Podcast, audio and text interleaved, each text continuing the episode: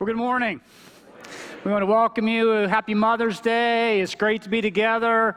We want to welcome all of our campuses. And you guys in Wilkinsburg, this is a special Mother's Day because our uh, campus pastor in Wilkinsburg, Dave DiDonato, his wife Kristen just gave birth yesterday, early Mother's Day present to a little boy. Yeah.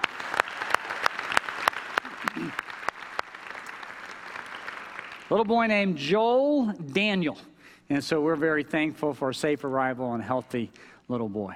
I want to welcome you to the Bible Chapel again, and our mission here at the Bible Chapel is to develop followers of Jesus Christ wherever you are on your spiritual journey. We want you to help, uh, help you take a step forward uh, to a relationship with Jesus or a step further along in your relationship with Christ. We love that word develop because it means just that. It means to bring into reality. Those of you who don't know Christ yet, we'd love to help you on that journey. And those of you who do, we want to help you make, be, become stronger and grow uh, in your walk with Christ. And uh, if you want to take a next step here at the church, if you've been coming a while, you want to take a next step on your bulletin, you can see three opportunities. You can go to a Connect class. We encourage you to do that. They run basically all the time. They talk about our history and our vision and our, and our ministries and where we're headed as a church. So be sure to go to a Connect class. Or you go to a 12 week uh, discipleship class. It's a living grounded class. That's an opportunity for you. Or you may say, you know what, before I get involved in a class, I like to get involved in an appropriate area of service.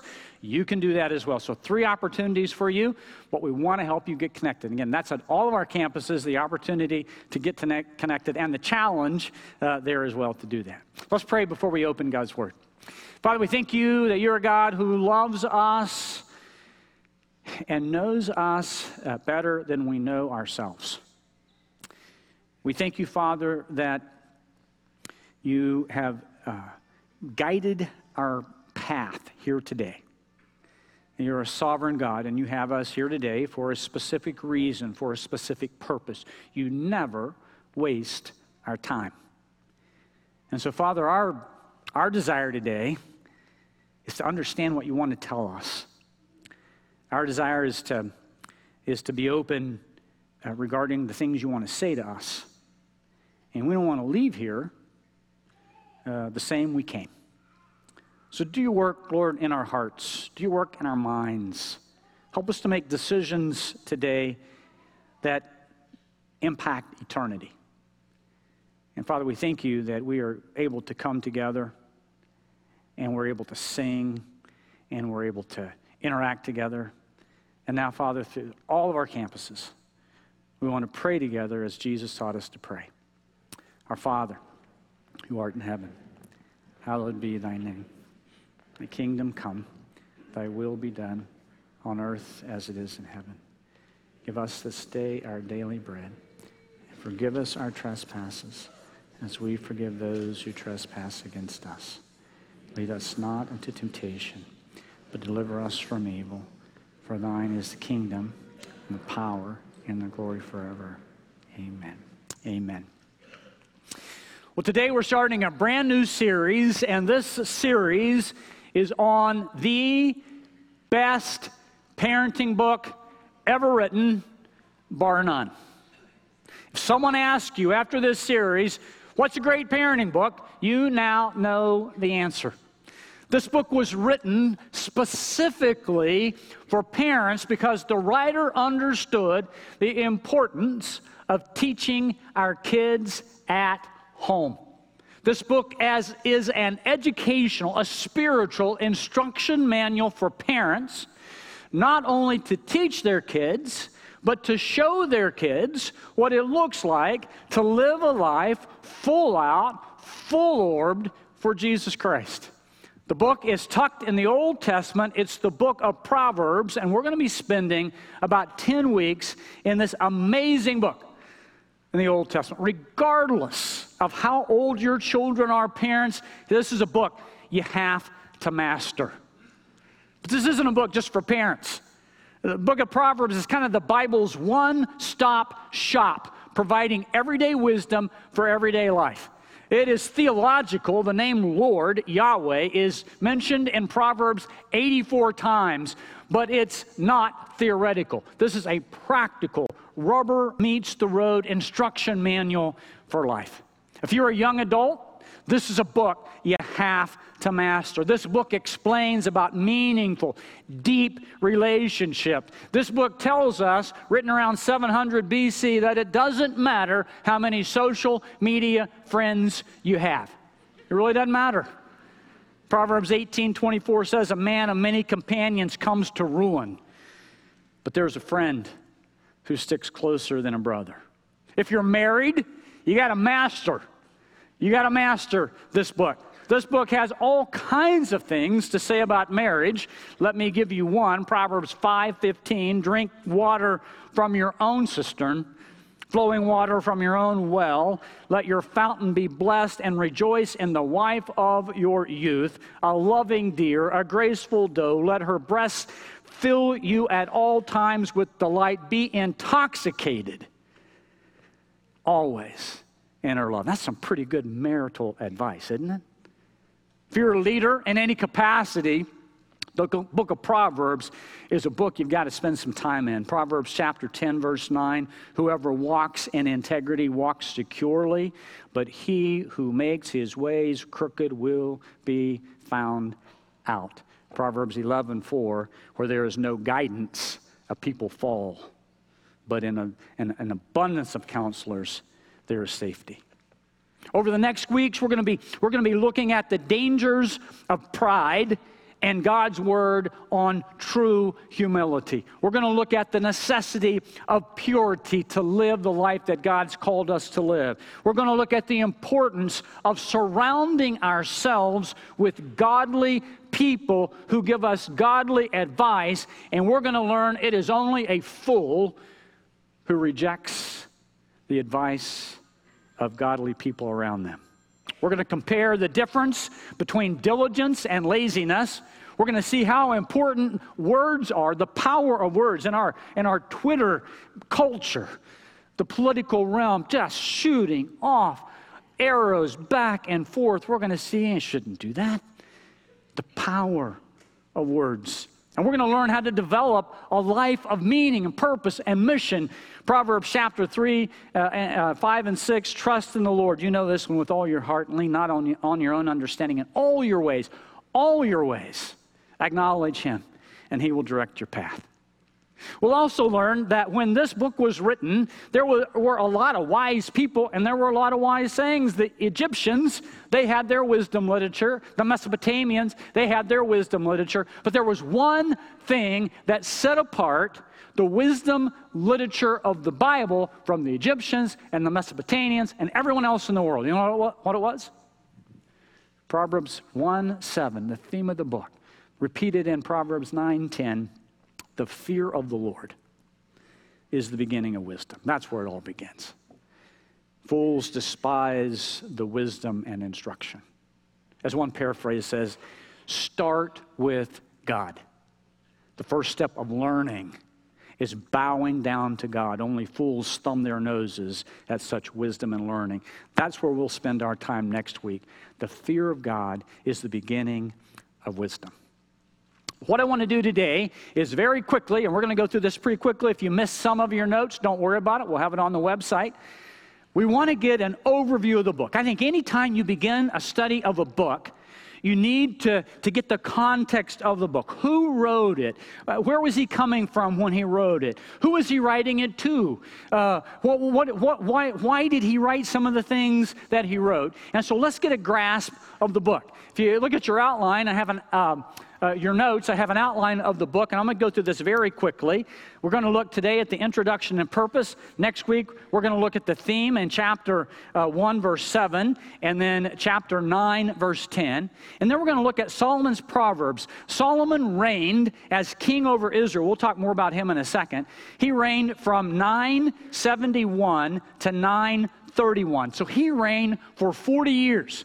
And during that time, he wrote these proverbs, and some of them, not all of them, but some of them, inspired by the Spirit, he compiled in this book. Now, what's interesting is we also have some sayings of wise men. We don't know exactly who they are. Chapter 22 and 23 have these sayings of wise men. But then we get to the next section of the book, part three, more of Solomon's Proverbs, but he's long gone by now. These are Proverbs collected by King Hezekiah. Hezekiah lived 729 to 686 BC. So 400 or 200 years after Solomon was gone, Hezekiah goes back and he says, Go back into the archives, go back and look at some of Solomon's Proverbs. And again, by the inspiration of the Spirit, we have some of these proverbs that King Hezekiah's men put together. Then we have a guy named Agur. We don't know exactly who he is. He writes chapter 30. We have a king, Lemuel, in 31. And some people say that uh, he is another name for Solomon. We'll talk more about that when we get. And then it ends with an acrostic poem, uh, The Noble Wife. It's an amazing book as we look at it. So you get the big picture of the book. The other part that's cool about the Proverbs is when you're reading the Proverbs, you'll read a proverb. Sometimes um, a whole section deals with the subject, but most of the Proverbs are like one line, two lines, or three lines. When it's one line, it gives you a truth, a pithy a truth right there on its own. When it's two lines, there's the first line, and then the second line either expounds on that truth, explains that truth, or contrasts that truth. When it's three lines, it's usually a subject together. Now, the cool thing about the Proverbs is when you're reading through it, there's kind of a random, randomness about it. Let's just scoop into to, uh, chapter 14. I want to show you a couple things here. This is just one uh, of many parts we could go to. So you're reading through the, the Proverbs, and you're, uh, you're, in, a, uh, you're in 14, and, and you read chapter 14, verse 4, and you read, Where there is no oxen, the manger is clean. But abundant crops come by the strength of the ox. I love that one. Where there are no oxen, the manger is clean. That's a verse on leadership. When, when, when people, people are messy, and when people are around, it's going to be messy. But man, think of the things you can do as a leader when we can do it together. That's leadership. Then, then the next one a faithful witness does not lie, but a false witness breathes out lies. So you got leadership. Now you have one on honesty. Uh, skip down a few. Uh, look at verse 10. The heart knows its own bitterness, and no stranger shares its joy. And you have one on, um, on, on, personal disappointment and personal joy. Only we understand that. So you've gone from leadership to honesty to this, this personal joy and disappointment. Then 11, the house of the wicked will be destroyed, but the tent of the upright will flourish. Now you have one on, on a home and being grounded in your home. And then one more, chapter uh, 14, verse 12. There's a way that seems right to a man, but the end is what? The way of death. So, there in about 10 verses, you've gone from leadership to honesty to self. Uh, to, to, to, joy and disappointment inside, to a grounded life, to self to, to, to, to self deception. What's up with all that? Well, isn't that kind of how life is? Isn't that kind of how it works through the day? So you're in your office or at your job, and you're doing some leadership stuff, and all of a sudden someone knocks on your door and they bring in an issue, and now maybe maybe there's an honesty issue you're dealing with, and pretty soon you get a call and you're dealing with something from home, and you read something or you do something, and, and you're reminded of a disappointment or a joy. Isn't that just how life works? That's the way the Proverbs are written. The way life is, everyday wisdom for everyday life. Now, one more thing there are 31 Prover- chapters in the Proverbs, and many months have 31 days. So we're going to be in the Proverbs for the next 10 weeks, right? That's going to give all of us time together to read through the Proverbs twice. So I'm going to challenge you. Read a chapter a day. Read it personally, or if you're married, read it as husband and wife. If you have kids, read it as a family. Take five minutes out of your day for the next 31 days, read through the book of Proverbs, and then start all over and do it again. And if you do that, I'm giving you 10 um, buffer days in there. 10 buffer days. When I was a teacher, I only got like one miss a semester. I'm getting soft these days. You got 10 days. Something happened, you know, the dog ate your Bible, or, or you were like standing and, a wind came and blew away the book of Proverbs. You got 10 opportunities to mess, all right? Let's do it together.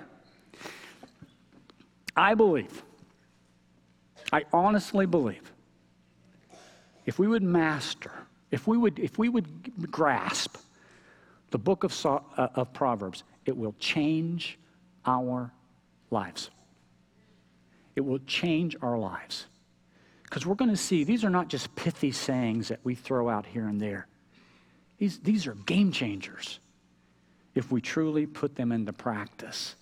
And that's obviously the purpose of the Proverbs. Proverbs chapter 1, verse 1, we get the writer, the Proverbs of Solomon, son of David, king of Israel. Let's stop there because we want to know who wrote this thing? Who, what was he about? So turn back to um, uh, 1 Kings chapter 3. As you know, there were three kings in the nation of Israel, the first three kings. You had Saul, who was not a very good king. God rejected him and uh, anointed David, who was a great king, had his issues, but he was a great king. And under David, the kingdom was united and some things were going really well. Under Solomon, things took off. But now, Solomon, think about this. David is the standard for kings. When you read about all the kings of Israel, it'll say, but he was, he was like his father David, or he wasn't like his father David. David's the standard of kings, and now Solomon's sitting there. And he says, Oh my goodness, what just happened to me? Some of you parents, the first time you had a baby, remember, remember that? What just happened here? Playtime's over. This is real life. And that's what Solomon happened. When David died and he's on the throne, and God came to Solomon in a dream and said, Solomon, what can I give you? How can I help you? What do you need to lead my people? And here's what Solomon said, 1 Kings chapter 3, verse 7. And now, O Lord my God, you have made your servant king in the place of my father David. He's the standard for kings although I'm but a little child. Now, he wasn't a little child, he's in his 30s. But you know what? He feels like a little child. What am I doing? Over my head. I'm following David? I don't know what to do. That's what he says. I don't know how to go out or come in. I don't know a thing about this. So, verse 9 give your servant, therefore. Man, here's the prayer, of parents.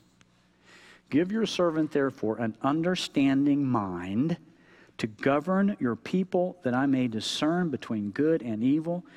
For who is able to govern your great people? Every parent should jot that down. That's our prayer, isn't it? God, I am over my head.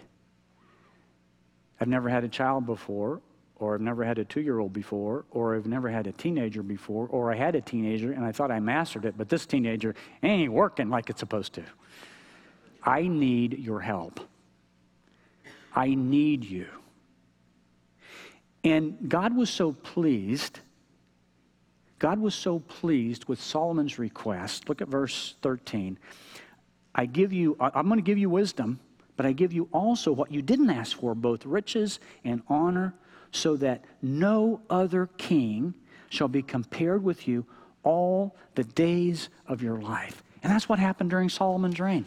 If you turn over to chapter 4, verse 25, look at verse 20, or chapter 4, verse 20. Judah and Israel were as many as the sand of the sea. They ate and drank and were happy during Solomon's reign. Look at the end of verse 24. And he had peace on all sides around him. Solomon's reign, Israel was at peace. Look at verse 29.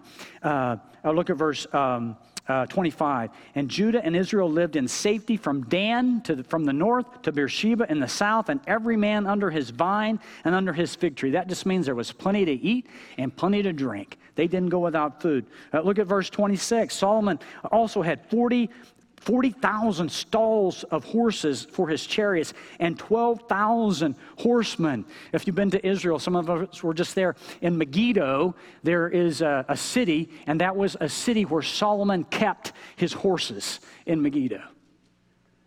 By the way, fourth, fifth, and sixth graders, uh, Megiddo is where Solomon kept his horses, where did Solomon keep his armies?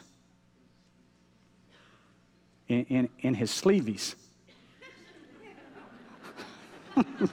Never mind. It didn't, it didn't work the first service either. Should have known. I'm not very wise. Uh, I'm going to get wiser as I go through the Proverbs. But check this out. Look at verse um, 32. Solomon spoke 3,000 Proverbs and his songs. He wrote songs. 1005 and then look verse 34 and the peop and peoples of all nations came to hear the wisdom of solomon and from all the kings of the earth who, who had heard of his wisdom the king said man Solomon, I got I got to go listen to that guy. I want to go hear what he says. He is the wisest person in the earth, on the earth. And they went to have an audience with Solomon. But here's the deal. Wisdom is a gift from God.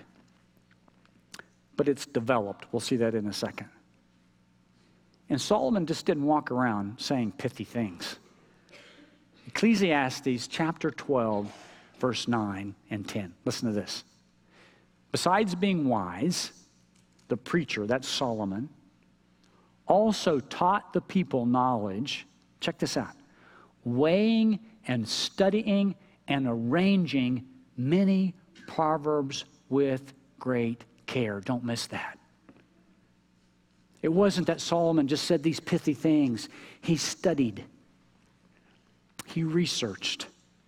He arranged these proverbs with great care because you'll see in a second as we look at the purposes, he is writing this for parents to teach their kids at home. He understands that his, if, if Israel is going to be strong, it has to have strong homes.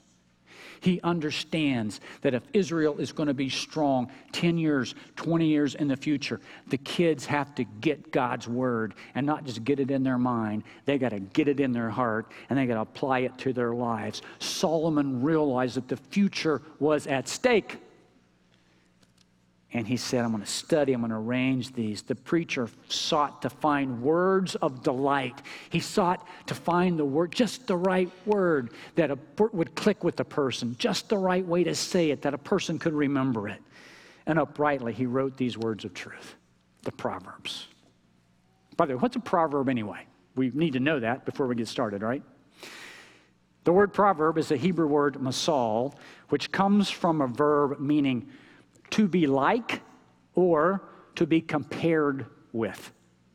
So a proverb is a statement that makes a comparison, a contrast, or summarizes a common experience. A contrast, a comparison, or summarizes a common experience. Now, Proverbs are a general statement, not an unconditional promise. I want to say that again. A proverb is a general statement. This is normally the way things work, but it's not an unconditional promise. We'll talk more about that as we go through. Okay, Solomon began to, uh, to, to write these proverbs, and like a great teacher, he set out a lesson plan. And when he wrote the book, he starts with a fivefold purpose. By the way, every book of the Bible, when you're studying a book of the Bible, every writer has a reason for writing the book. Sometimes they state it straight out. Other times, you just learn it as you go through the book. But Solomon says, I don't want you to miss this. Here's the reason I'm writing these. The first, he says, I'm writing these, look at verse 2, to know wisdom and instruction. My first reason for writing this is so that you parents, you teachers, can, can dispense wisdom and instruction. You want your kids to grasp wisdom with their heads and with their hearts and out in their hands. That word wisdom is a fantastic word. It's the Hebrew word hokmah, and it's found 45 times in the Proverbs. When you first read the word hokmah in the Old Testament, you read it in Exodus chapter 28, and it's used to describe a person who has a specific ability to get a job done well. In Exodus chapter 28, it's used of the men who, who sewed the garments of Aaron the priest. God had given specific instruction of how to put these garments together. And so the person with hokmah, the person with skill, was brought in to weave and embroider and make these garments. It's also used later in 1 Kings when they were building the temple. They brought in men who who were, who were skillful builders. Think about that. They had no concrete, they had no cement. They had to put blocks on blocks, they had to put keystones in particular places, they had to chisel out certain things. It was going to be a beautiful structure. And you had to have men who, who were skilled at this. That's what the word means hokmah, skill. Well, now, the word wisdom, the word wisdom is to be skilled in moral living. If you're following on your notes, wisdom, embracing God's word and learning the skills of living it out, living out the biblical truth in everyday life, embracing God's word and learning the skills to live it out in everyday life. Wisdom is that material by which we build a life that counts. Don't you want to do that? Don't you want to build a life that matters? You know, it's interesting. Some people don't think two wits about eternity. But there are some Christians, and you talk to them and they say, How you doing? And I'm praying for the rapture. Just praying for the rapture. Well, the rapture's going to come in God's time. But in the meantime, He left you here to get some things done. He left you here to live a life that counts. He left you here to live your life in such a way, Matthew 5, that people see what you do and say, That's pretty cool. That couldn't have come from you. That must have come from God. Yesterday, we had a memorial service for Debbie Gilbert. Uh, Debbie is a long-time member of our church. Normally sat right there. For 28 years, Debbie went through the process of MS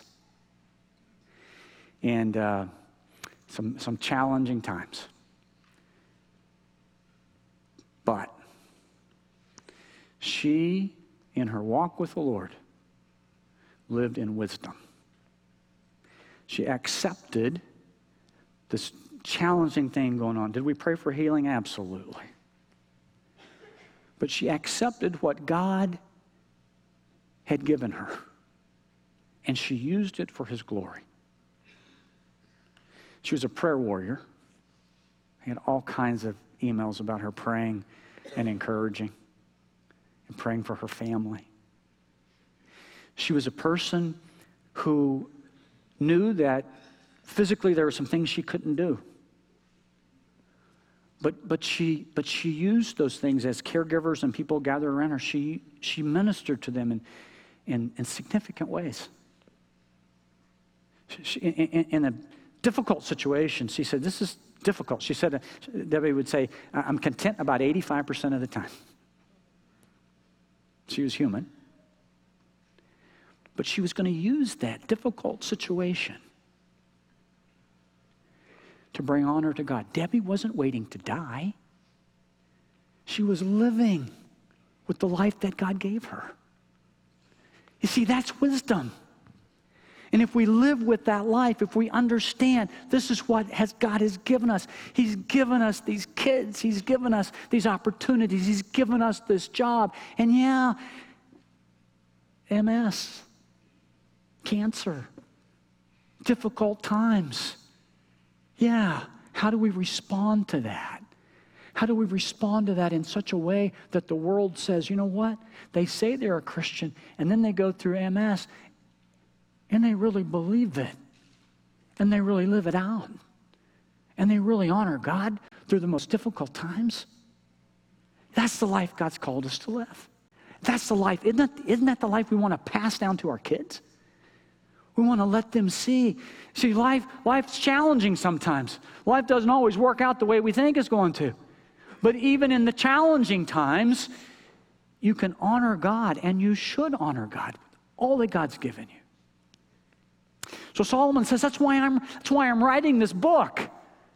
I want you to know wisdom. I want you to grasp wisdom, the skill of living morally, the skill of, of taking God's word and putting it into practice. Then he says, to know wisdom and instruction. I love the word instruction. Another word for sure, it's, it's the Hebrew word musar, and it just, it basically means discipline. I'm going to get the job done. See, God gives wisdom, right? Proverbs 2 6, wisdom comes from the Lord. God gives wisdom. And He gives us the Holy Spirit. And He expects us to live a life pleasing to Him. And sometimes that is takes discipline. So there's a temptation in front of us, right? We know it's wrong. We want to do it. If we didn't want to do it, it wouldn't be tempting. And so we have to make a decision. There has to be some discipline. I'm either going to follow my flesh and do that, and then ask God's forgiveness, flippantly say that, or I'm not going to do that because it's wrong. And, and every fiber of my flesh wants to do it, but I'm going to discipline myself not to do it. Just had the NFL draft, right? A couple weeks ago.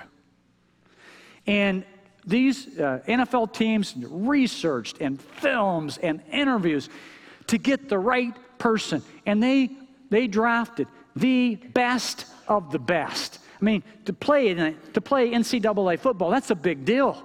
But not every NCAA football player is good enough to play in the pros. So now you got a big deal. They, they, they drafted the best of the best of the best. But how many stories do we hear about these draft picks that just bomb out? Because of what? Lack of discipline. Maybe it's physical discipline. They, they, they're not going to put in the work. Maybe it's mental discipline. I remember talking to a guy who got drafted by the Steelers, and he was going through training camp. And I said, How, How's it going? He was coming to the Bible shop. How's it going? He said, Man, the physical I can handle, but the mental, I'm exhausted all the time. Or, or the moral. Anyone remember a first round draft pick called Johnny Manziel? The discipline. And so I have a bug on my Bible.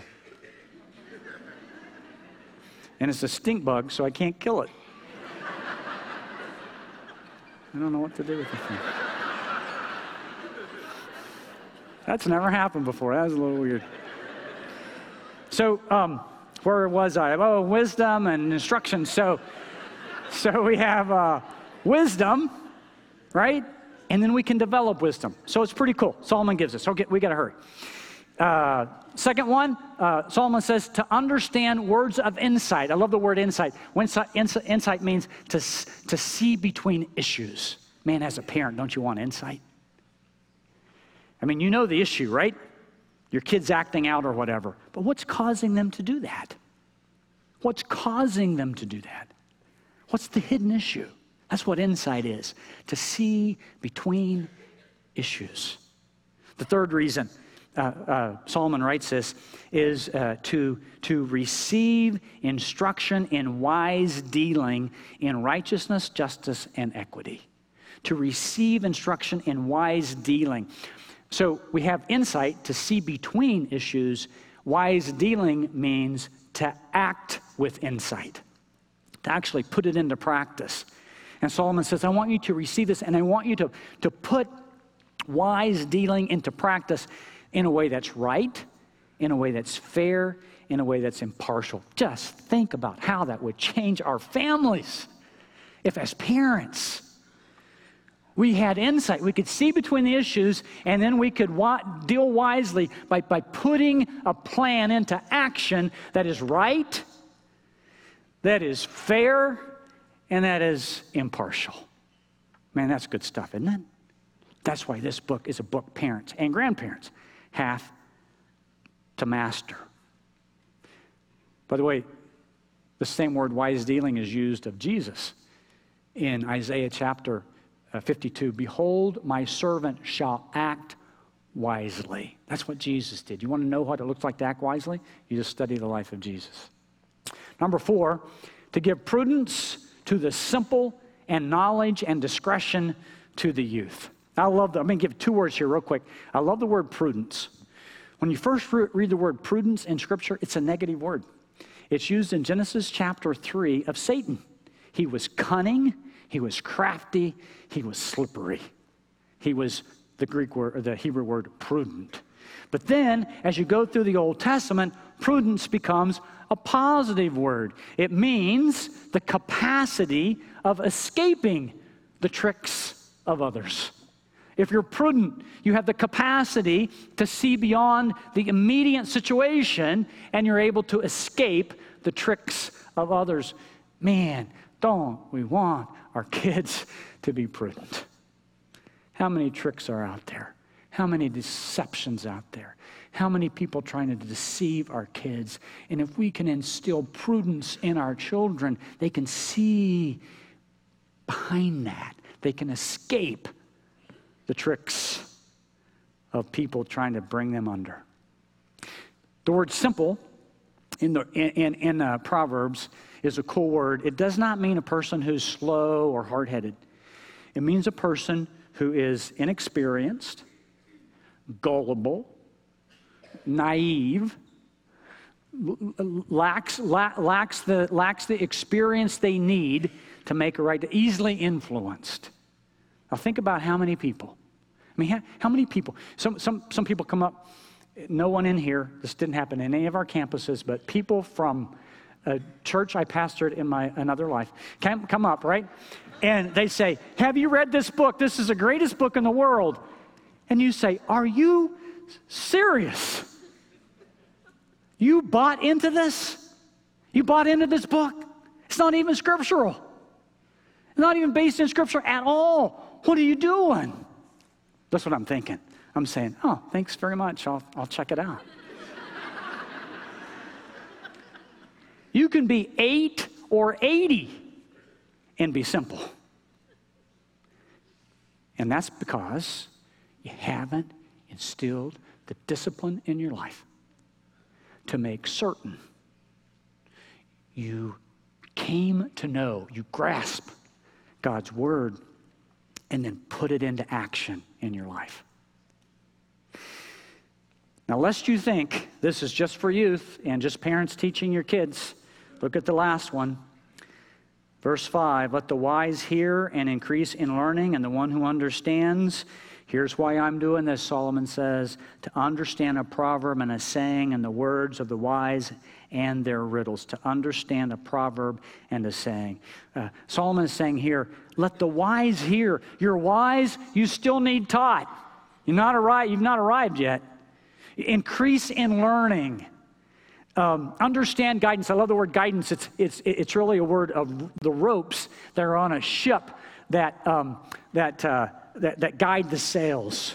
So here you are going down the path of life and, and, and, you don't know which way to turn. But when you have, when you're wise by God's standard, and when you have learned and when you put it into practice, you have God is allowing you to have control of the ropes, and you're saying, God, which way do I go? And He tells you, He gives you what you need to do what He's calling you to do.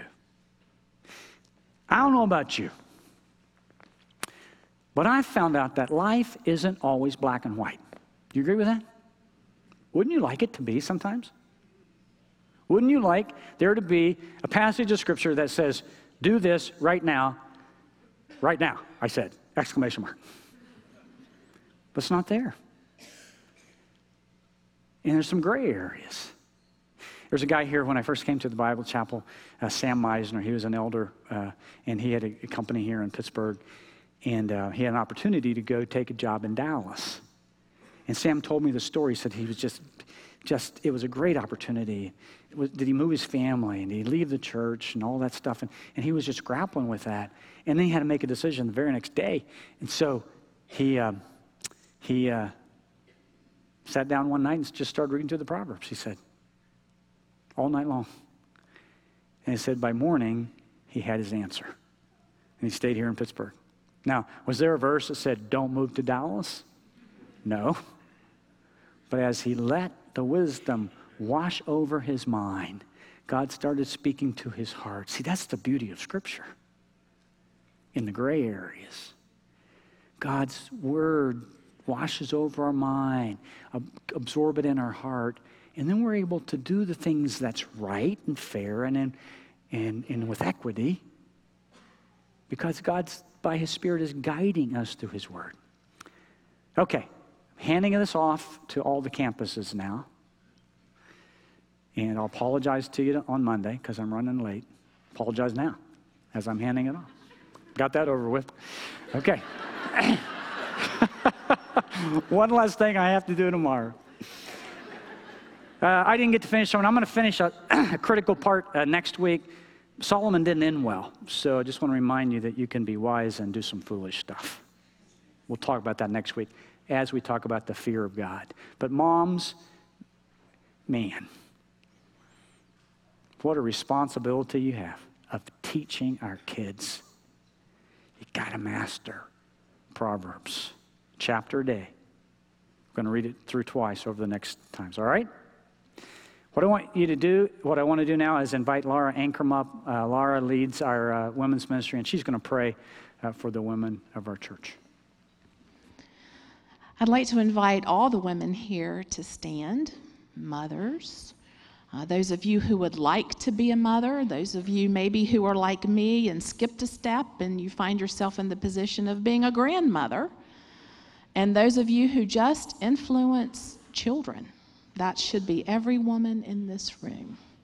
I want to pray for all of us. So, will you join me in prayer? Dear Heavenly Father, we thank you, Lord, for the gift of motherhood. And I pray that you would meet each mother standing here in the midst of her circumstances, no matter what they are, and bring your peace and your joy. Lord, we pray that you would give wisdom to each mother here as she just faces those daily challenges of being a good mom. Lord, we know motherhood is not easy, but it is worth it. So help us to cherish each moment that you give us with our children. Lord, we pray for new and expectant mothers. We ask, Lord, that you would give them courage as they step into this new role. We also pray for those who are rearing children all on their own. We ask that you would remind them that they can rely on you for help each and every day. And Lord, as mothers watch their children grow into adulthood, we pray that you would blossom those relationships as they change. Lord, we also know that Mother's Day can be hard for some of the women standing in this room today. So we want to pray for them as well. For those whose desire to be a mother has not been fulfilled, I pray that these women would know your presence as you fill the emptiness in their hearts. Lord, where relationships are strained between mother and child, we pray for healing in those relationships. We ask that you would comfort those who have lost a child. And for those who are privately grieving the loss of an aborted child, we pray for your mercy and your peace as you restore her heart. And Lord, we pray for those who have lost their mother. Please bring to mind sweet memories of her this weekend. Lord, I pray for each woman here, whether we have our own children or not we want to teach children to know you and do your will. So help all of us to be worthy models for the children who are influenced by our lives. And we ask all of this in the powerful name of our Lord and Savior, Jesus Christ. Amen. Now, I would like to invite our pastoral staff and any elders here down front. Um, we would be happy to pray with you for any need that you might have. And, ladies, happy Mother's Day. Enjoy your day.